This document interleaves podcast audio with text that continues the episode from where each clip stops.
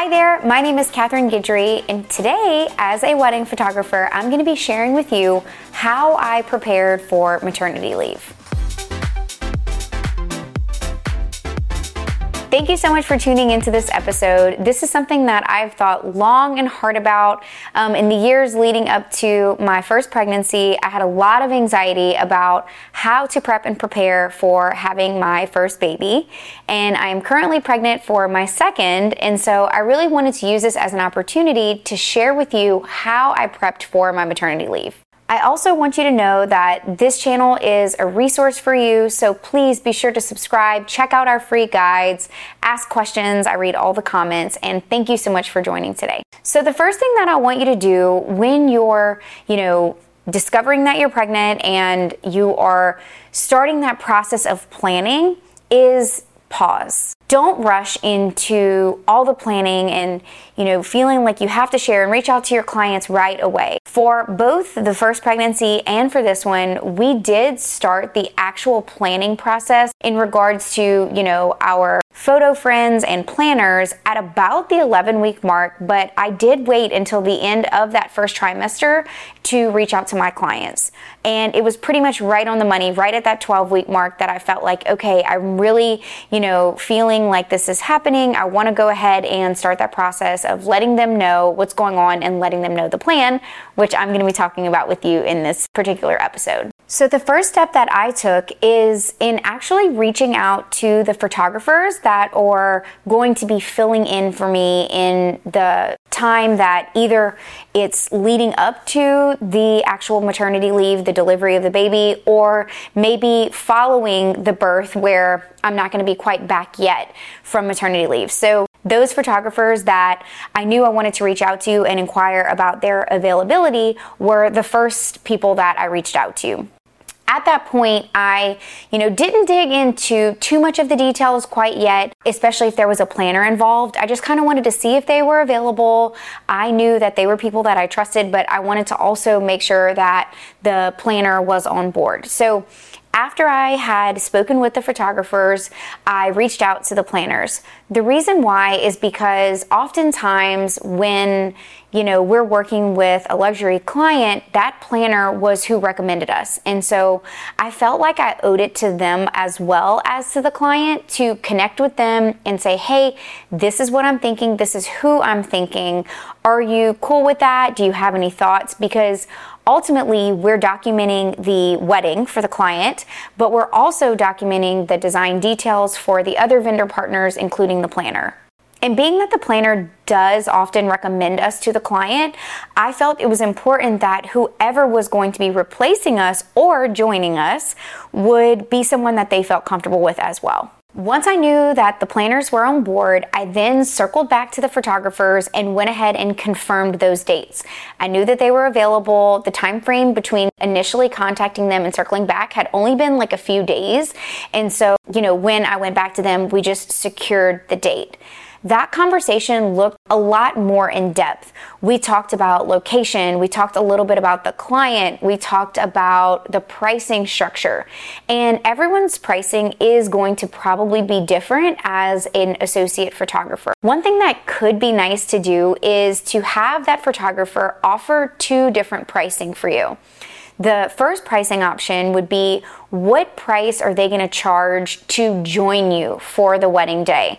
For those weddings that are very close to my due date or probably too soon for me to return back, I wanted to know what it would look like if I was there, if I so happened to be there for those clients, which I hope to be, what that price looks like from them if I am there as the lead with them, you know, associate slash assisting, and then also what their pricing would be if I wasn't there or what that would look like if they were okay with that. Obviously, the photographers that we've chosen to step in for us are qualified. I know that they can primary photograph easily. That's their full time job. And I do think that's important. I wouldn't think about only money in this situation and what you're going to be paying that photographer. Rather, you need to think about prioritizing and taking care of your client, your planner, your vendor partners, because that's really what's going to reflect well on you and what's going to give you peace of mind when you're out, whether you're delivering or it's postpartum, wherever you are in that pregnancy journey. You really want to feel like you can focus on your baby at that time and know that your client is taken care of. With my first child, my daughter, we did actually miss a wedding. We delivered the day of the event. I was induced, it was an emergency induction, and so I didn't have the choice to attend. I knew that was an option, and so we had two photographers lined up, which is another point we'll circle back to in a minute. But we did, in fact, utilize both of those photographers on the day where my daughter was born, and they did an amazing job. I, as soon as I messaged everyone and let you know, the planner, the client, the two photographers know what was going on, my brain went to baby. I knew that we had timelines in place, that we had plans in place, and it allowed me to labor focusing on the delivery. Another side note is that I knew I wanted to deliver unmedicated if I could, and so that was going to take a lot of focus for me and i knew that going in. And so i just decided in advance like i want to have everything lined up and prepared in regards to the business so that when i do step away from the business and i start focusing on being a mom for that period of time that that really is where my heart and my brain is at that time let's go back to that conversation with the photographer. So, once you've received their pricing and you've agreed to that, which you do want to probably have an idea of that before you go to the planner and then come back and confirm. So, I did know what those photographers were priced at, but once we went back and 100% confirmed, that's when we make it solid. And the way that we did that was through a contract and a retainer payment. So, just in the same way that a client secured us for the date, we also secured that associate photographer with an associate photographer contract and with a retainer payment. We structured the retainer payment in the same way that a client structures it for us. So when they sign the contract, when we sign the contract, we remitted a retainer for them to hold the date. And then 30 days prior to the event, we're going to go ahead and pay them because the way that we structured the framework is that they're going to be there no matter what. So that's what I would recommend to do as well, just because, again, it's going to give you peace of mind knowing that everything's documented, we're all on the same page. Inside of that contract, that associate contract, there's a few things that you want to include. Of course, the basic information, you know, their contact information, their phone number, their email, their address, all of that good stuff. In addition to specifics about payment, payment schedule, what happens if they don't show up, what happens if the images are lost, same thing as what you would have in your contract. In addition, you want to outline what's going to happen in regards to images, like are they going to be shooting on your cards or are their cards on their gear or your gear? How and when are the images going to be delivered? Are they going to be recognized in any way in regards to photo credit on social and in publications? All of these things you want to outline in your associate photographer contract. If you're interested in checking out what we used for our associate photographer contract, please feel free to reach out to us on our website. It's not something that we are publicly listing yet at catgeducation.com, but it is something that I would be interested in selling before we get that product live. So please feel free to reach out about that. And who knows, maybe by the time you watch this video, it will be live at the education shop at catgeducation.com. So I've talked a lot about what's going to happen before contacting the client. We've reached out to the photographer, we reached out to the planner, and we kind of have that plan set in place. And now it comes time to reach out to the client, which really is, I feel, the most heavy part because when the clients book us, they've been thinking about who they wanted to hire as their photographer for a very long time. Their date is secured, and it's just a tough conversation to have. One thing that's given me comfort is knowing that this is something very exciting. This is a part of life. This is how we all got here. Someone gave birth to us at some point. And so I, I think that at the end of the day, people do really understand. It is heartbreaking and we want to approach it with empathy, but this is a part of life. And so that's really helped me. Another thing that's really helped me feel better about the whole situation and circumstance surrounding what happens when you get pregnant as a wedding photographer is the fact that, you know, emergencies can happen at any time. I know I've personally stepped in for a photographer who, you know, got sick the day before an event. There are people that I know that have had emergency car accidents or accidents or their parents got sick. I mean, life is crazy in that way and we never know what's going to happen. And so, you know, I want you to take comfort in knowing that this is a beautiful thing. This is a beautiful, beautiful part of life. And you are doing everything that I'm talking about here with you to get in a good place of planning and to be there for your client. So keep that in mind and know that when you do approach the client that you've done everything that you can to make this right for them. So, when you do contact the client, the way that I've done so is that I've done the first initial contact via email. I want to give them time to process the news on their own. By the way, this is not before I have shared publicly. This is not before I've posted on social media. The clients come first. These clients have invested their heart in you, their money in you, and so you really want to prioritize them. So I reach out to them in the email. I let them know that we're very excited, I'm pregnant, and that I also understand that their wedding is around my due date. And depending on when their wedding is, I do customize every single client email. So every single email is a little bit different. If they're someone that I'm just sharing the news with because they're a client, then I let them know, hey, you know, I'm due in such and such month. This does not affect your wedding. I just want to let you know because we're super excited. If it's one of those clients, though, that you know there's a possibility that you could miss, that's when you come in with the plan. You let them know, hey, you know, I will be there for you if I can. I hope to be there. And if I'm not, this is the plan that I have in place. When you do start to dive into the details of who's going to be replacing you, there's a few things that you want to include. You want to let them know who they are, first and last name. You want to provide a link to their website and or their social media. If you have a full wedding gallery of theirs, then you want to provide that as well even if you don't provide that, I would collect it from the photographer that you're going to be hiring and just have it in your back pocket just in case it's a request because some clients are going to want to see a full wedding gallery. Understandably so. But they may feel okay just having seen the portfolio and the website. When you give them that information, let them know, and you'll also want to confirm this with the photographer as well, that you're happy to hop on a phone call with them if they have any questions. And of course, the photographer that will be present the day of the wedding, they can talk to as well. Whether they want to talk to them now or wait until it's a little bit closer to the wedding date, that's totally up to them. But I do think that's a really important component. It's something that I didn't know would happen going into my first pregnancy. I did learn that some of the clients wanted to connect with the photographer over the phone, and that was great. And it really, I think, helped to relieve some of the nerves that they have. So include all of those things on the email. One of the most commonly asked questions that I know I've gotten from other wedding photographers is How long did you photograph weddings for?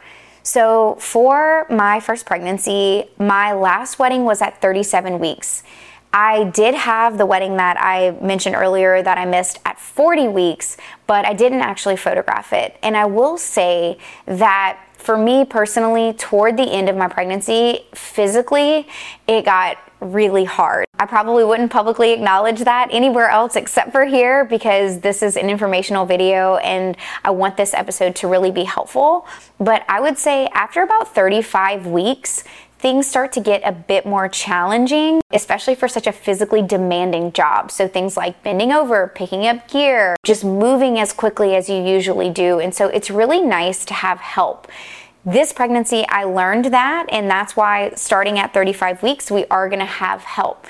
I highly recommend that. Even if it's just someone to come and like help you move things around and pick up, you know, your styling mat and help with the bride's dress, all of those things are physically demanding and are a big part of what we do. When it gets close to your delivery, I definitely suggest having some help, having that primary lined up for you to come no matter what, and maybe even consider for those later weddings at like 37, 30 eight weeks, depending on how long into your pregnancy you're photographing, that maybe they can actually step in and take over after the formal events are complete. When it gets to dancing and drinking and all the fun things that happen at the reception, it's not as imperative for you to be there as the primary photographing every single minute. And so, as long as you communicate that to the client and let them know what's going on, that's a really good plan to have. Another question that I have often is when did I come back after the baby?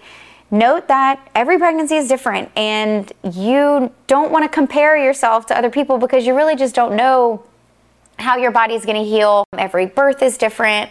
I did have a natural delivery for my daughter, and so I was, you know, moving around again pretty quickly, but I was in pain for several weeks. My first session back was at six weeks and it was fine. I felt good. I wasn't moving quite as quickly as I was before, you know, but I think it was a it was okay for me to go back at that six week mark. My first wedding back was at eight weeks. I think mentally it felt quick, but physically I felt great. So I think that, you know, everyone is a little different, but for us this time, I'm going to have a full 10 week maternity leave, which I'm excited about because I'll get that two extra weeks back and I won't have any sessions before then. I've been super proactive about reaching out to people about sessions. If you have engagements or bridals booked with your offerings, reach out to them and try to get those scheduled way in advance so that you don't have to worry about coming back from your maternity leave too soon in order to get those done. I'm really trying to think about all the questions that people have asked me, other wedding photographers, because there are so many things that are really unique and niche to what we do. But when it comes to breastfeeding, I did breastfeed following the birth of my daughter and I did pump through my sixth month postpartum. And so, what that looked like for me was purchasing the Willow pump. I decided to make that investment because it's wireless, it's something that I could wear while taking pictures. I didn't have to actually stop to go, you know, away from the wedding or away from the wedding party to pump. And so I brought a bag with me. It had all the cleaning stuff. Um, I had an ice, like a little ice chest bag with me. And I would literally, when there was a break, so like for example, I would pump right before I started photographing, and then about the three hour mark after I had been shooting, or the two to three hour mark, I would pump again. And that was usually around the formal photos. So I would either do that right before, put the pumps on right before, or right after the formals, before the ceremony and then again after the formal events, and then again at the very end of the night. So I would pump about four times while I was photographing, and it was fine. I wore a big scarf around my neck, and I can't tell you the amount of times that people, uh, you know, maybe that I was really close to, like the bride or the mother of the bride, and they would ask if I was breastfeeding, and I shared with them that I had the Willow pump and that I pumped during the day, and they had no idea. So that was really cool for me to experience that, you know, I was able to do something that I wanted. Uh, breastfeeding was really important to me, something that I wanted to experience, and the Willow pump helped me have that opportunity. I don't know how I would have done it otherwise. I felt like with the weddings that we were photographing, there really was never a big 20 minute break anywhere in the day. And so it just helped me pop them in and keep going. And then whenever I was done, I would take them out, clean them, and just keep going about the day. So it was really such a well worth it investment and one that I'll plan to use again. I will say that you do need to use the bags. Uh, there's like bags and containers, which I had both. The containers are reusable, the bags are not. But the bags are the only system that's leak free. So I like have heard really great things about the Elvie, but the Willow pump does not leak with the bags. You can literally like lean forward when you're styling. You can lay on your back if you're at home. I mean, they're amazing pumps. So the containers, not so great to be honest. I think they still have some technology to work out with that, but the pumps have been awesome. In regards to destination events, I did my first destination event where I was flying out of state at four months postpartum. I think it was probably harder for me mentally than anything. And being that I was breastfeeding, it was obviously like tough to keep my supply up while away. But everything was great. The wedding was beautiful. And I felt very, you know, proud of the fact that I was able to do that and and come back and still feel like okay I did that. You know I, w- I was able to go and photograph this destination event and the baby was fine. It really all worked out. I had a lot of anxiety about it before but it was great. And I think I was gone for three days total I flew in the day before photographed the day of the event and then flew back the day after I wanted to end this episode with just a little bit of advice, and that is to trust yourself, to trust your body, to understand that everyone is different. The way that I've done things might be different than the way that you want to do things or what works well for you. And so I want this to be helpful and don't think that you have to do every single thing the same as someone else. You can take little bits and pieces and figure out what's really going to work well for you and just trust that. Trust your gut, trust your body. Know that you're a strong woman, a strong business owner, a strong mother, and that everything's going to be okay. I really think that I had so much fear and anxiety around, you know, this journey that I was going in. And I'm here to tell you that it all worked out and it is going to be okay. You're going to figure it out. I hope that this was a helpful resource for you. If you have any questions at all, I am truly an open book. I want to be helpful. I want to empower other women to continue into motherhood, into their careers. And so please feel free, ask questions in the comments. Thank you so much for tuning in. If you found this helpful, don't forget to subscribe, and I look forward to seeing you in the next episode.